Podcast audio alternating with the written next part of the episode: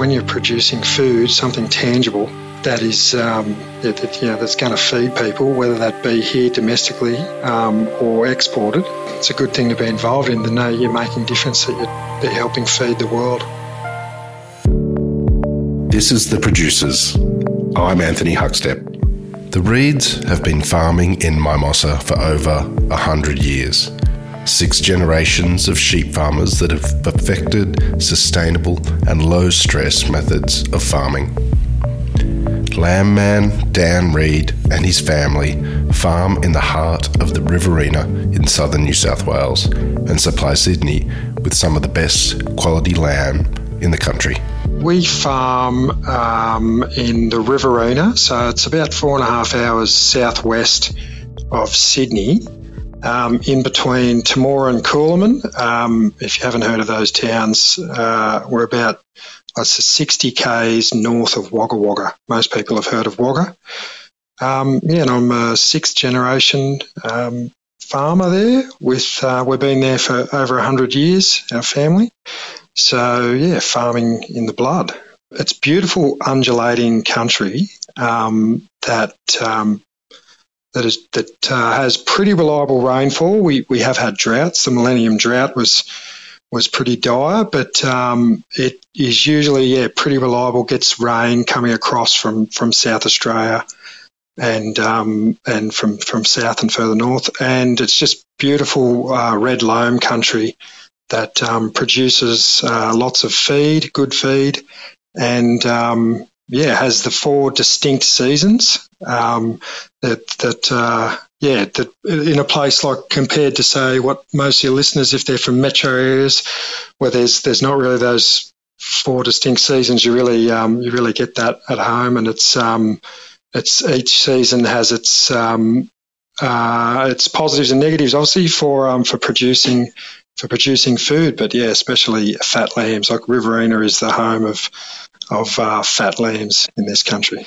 But uh, we, yeah, we originally, uh, it's my understanding, we came out from Scotland in um, in the 1800s to uh, to Adelaide actually, and then moved from Adelaide uh, to Kerrang in um, north, sort of north northwestern um, Victoria, and then um, and then from Kerrang to Mimosa. So Mimosa was, um, which was originally that's that's the area, and it was um, was originally a large station.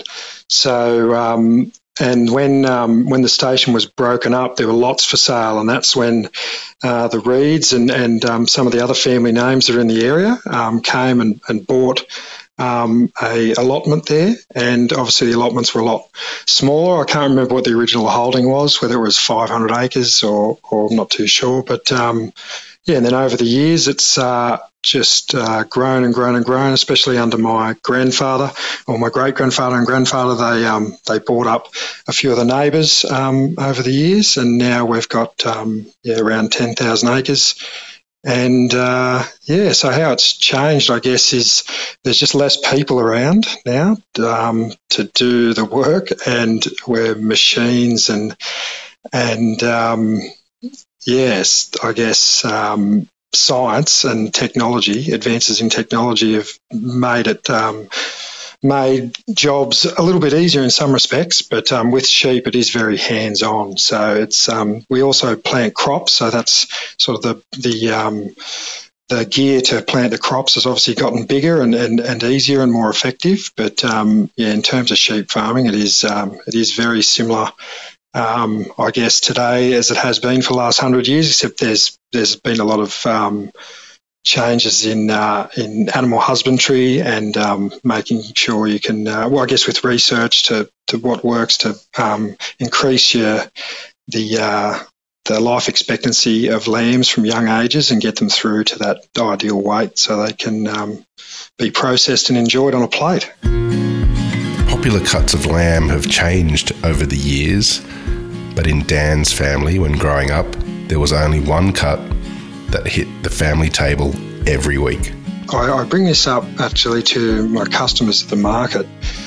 Is there was no slow cooked lamb shoulders when I was younger. Um, all our shoulders were cut into uh, drover's cut chops, and we would have eaten yeah, drovers cut chops. I don't know, five or six nights a week with um, you know your mashed potato and veg, and it was like being from a sheep farm. Yeah, we would have um, we would have eaten lamb, say I don't know, five six times a week because we just had a ready supply, and so those those memories. Um, my earliest just of sitting down and eating drovers cut chops, just delicious no matter if you if you burn them, and, and you know my mum's from the old school, tended to uh, probably burn meat more than uh, cook it medium rare, as, as is the way these days.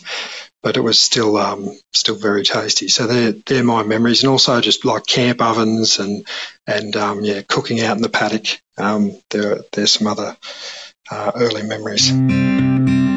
Although the family have farmed for over a hundred years, Dan wasn't always headed for a life on the farm? Yeah, I've done a few different things in my time. Um, yeah, I, um, I, went away to uni and, and, studied journalism, and I was a journalist and, and lived overseas in, in various countries, um, in the UK for a couple of years, in America and Canada. Um, and yeah, so I've done a few different things and then came home to the family farm. And um, yeah, that was I definitely don't think I was always going to be a farmer. I think I wanted to, to do something different and go away to university and, and sort of explore something away from agriculture. But um, I guess the pull of the family farm, it's just such a um, such a fantastic um, asset, I guess, and the opportunity um, to, to be involved in, in such an operation was just, um, yeah, too good to pass up. I was in London. I was living in London and um, there was I'd go to the the farmers markets there. I can't remember what it's called. Um, the main one in the middle of London, and it was just booming. It was pumping, and there was a there was a few you know meat vendors there um, telling the story of their their farm and that sort of thing. And not that it wasn't it didn't exist in Australia. Like there obviously was markets, but it probably just wasn't as big and popular.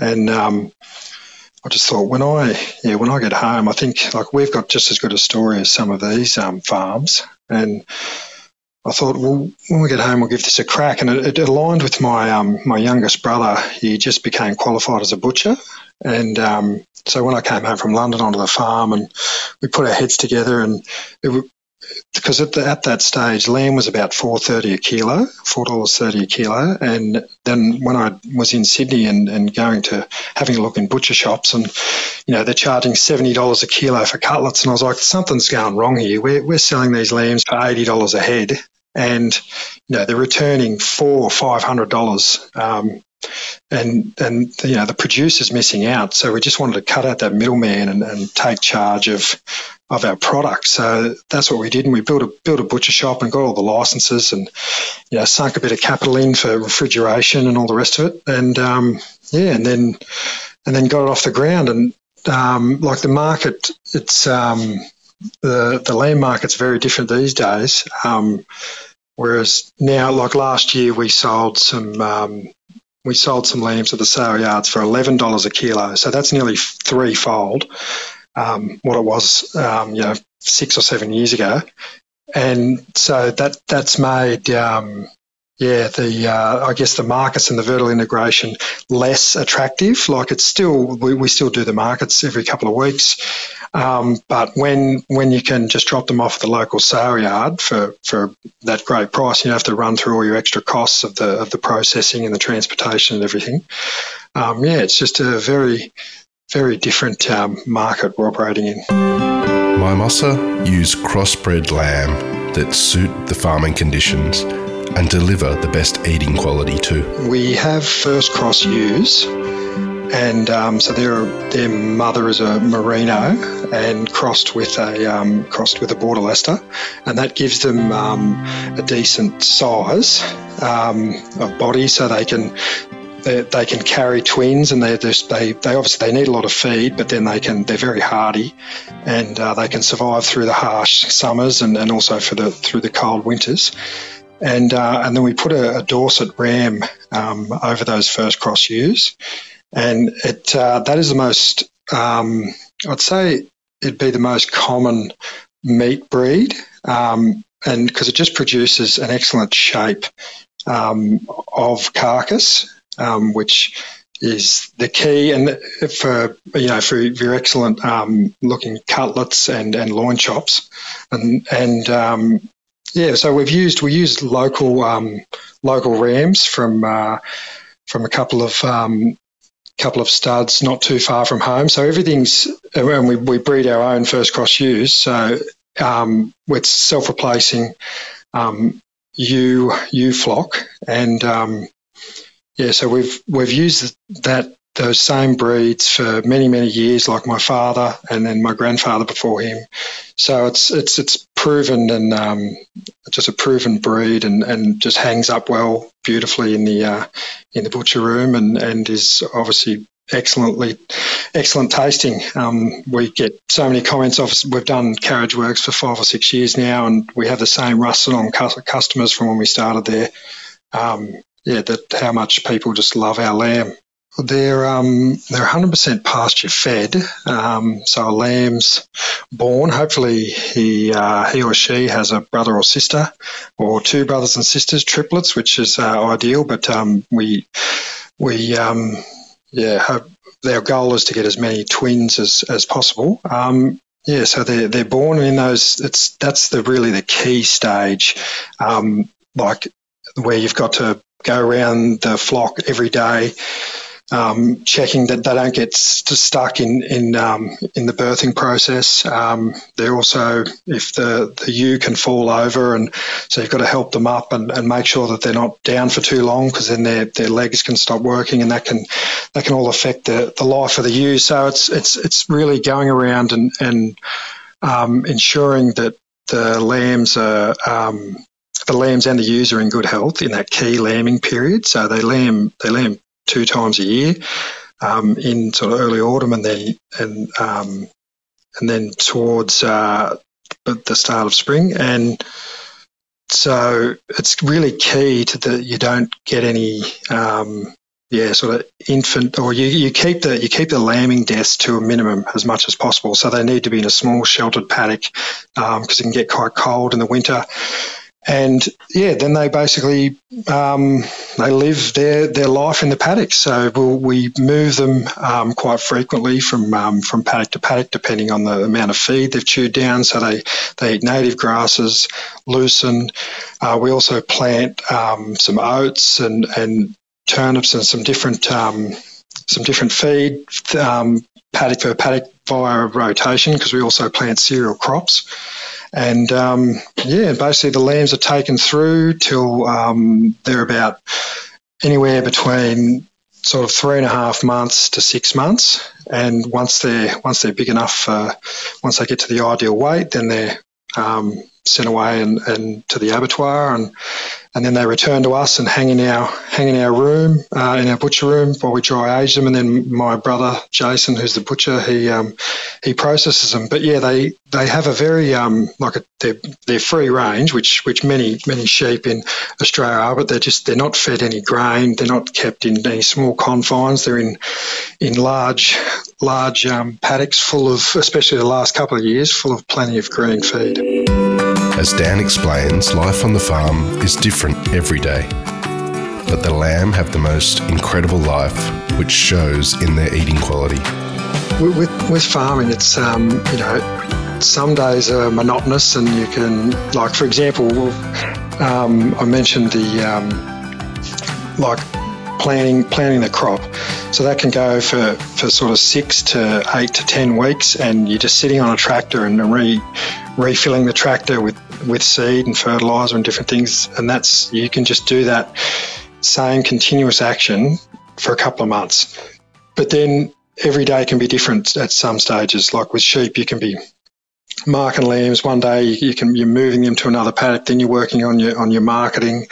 Um, you're, you're, fixing stuff in the shed. You're trying to improve your your yards. Um, there's just there's so many. Um, every day can be different, but there can be periods of um, of uh, yeah, I guess repeat monotonous, like um, like even shearing. So like shearing will go for a couple of weeks and yeah, it's a big couple of weeks from um, from six in the morning till six at night. Like you're out there in the yards sorting out the sheep, um, pushing them up, keeping them up, pressing the wool, getting it all sorted. Like um, so, it's yeah, it's it's a mixture of I guess you're doing different things, but you're also a bit of uh, a bit of monotony as well. But then I get a bit of a break when I come up, you know, obviously to come up to Sydney and, and go to the markets and, and have that interaction. So that's that's great as well. And we obviously spend a bit of time in the in the butcher room, um, yeah, packaging up the meat.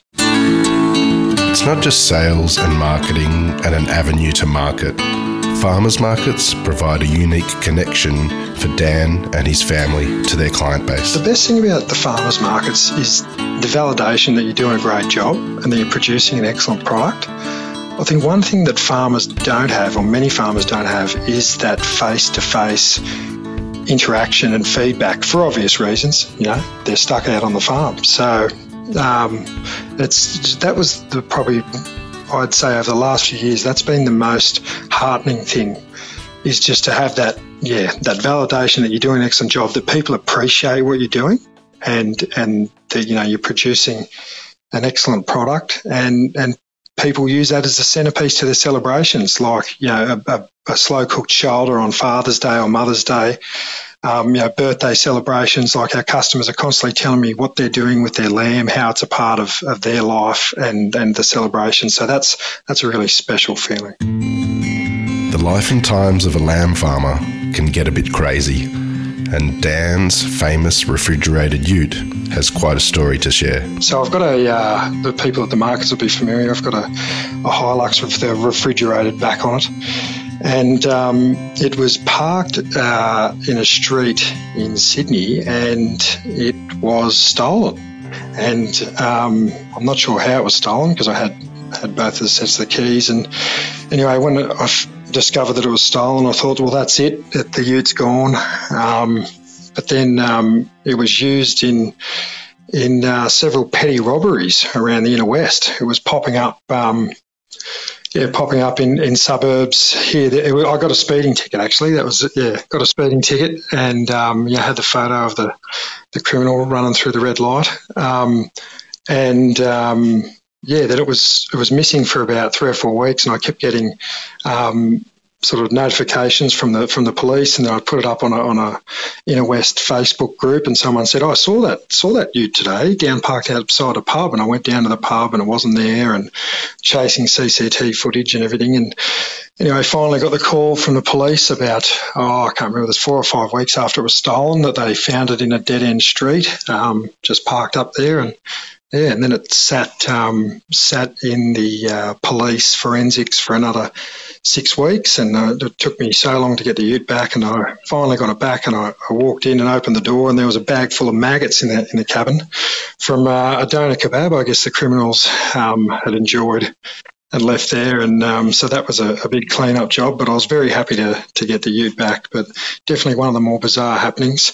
Um, especially for this year. So um, yeah, but another um, another funny thing, Huck, that I did a while ago. Well, maybe you need to see it, but I, I put a GoPro on a lamb. Um, yeah, christened it um, Lamb Cam, and um, we we put that on there um, just to show you know what the lamb goes through in a day, and it was yeah it was pretty hilarious. Well, it only it only sort of the battery only went for about an hour and a half, but it just basically wandered around eating and you know but playing with um, other lambs and um, and that was about it. But yeah, that was um, I think it's up on my Instagram, buried deep in there somewhere. But yeah, the old lamb cam. I never really took off lamb cam, but um, I thought it was an interesting interesting um, insight. Farming lamb is hugely rewarding, but as Dan explains, it has its challenges too.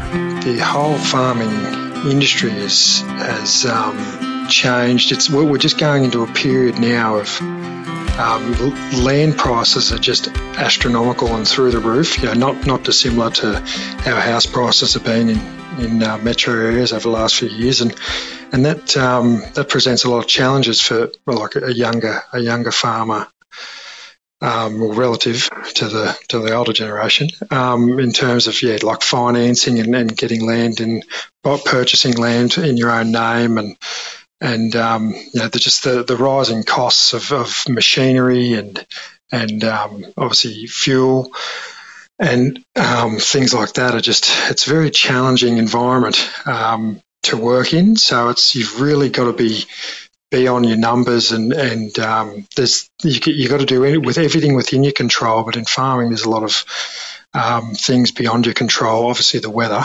is um, the main one there, and and market forces. So I guess um, yeah, the the effect on my I'm, I'm um, just a bit.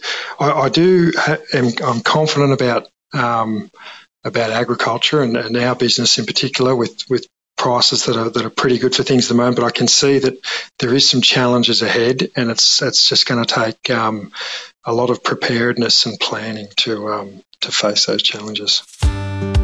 Mimosa Valley Lamb is growing its flock and looking at new ways to take lamb farming into the next decade, mindful of the environment and making a positive influence too. I've got a few things going on because I also I, I do um, I do some events and communications work for a, uh, a farmer representative body. So I'm I'm actually moving on from that and going to do some um, a role with an ag tech company. But so I've got that on the horizon. But in terms of the the business, um, my brother and I have um, yeah we've we've bought, purchased um, some more lambs, so we've increased our flock.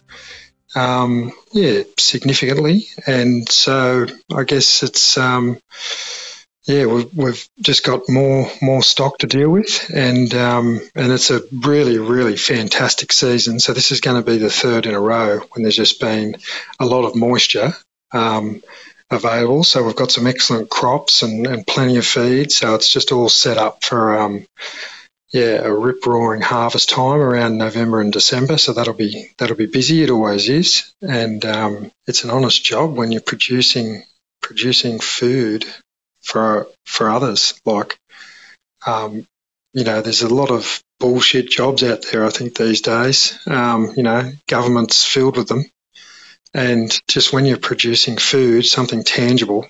Um, that is, um, that, you know, that's going to feed people, whether that be here domestically um, or exported around the world. Um, I just think it's a it's um, it's a good thing to be involved in to know you're making difference that you're, you're helping feed the world. A staggering six generations of lamb farmers at Mimosa Valley Lamb have made a monumental impact on our food system by staying true to the land, to the lamb, and their customers too.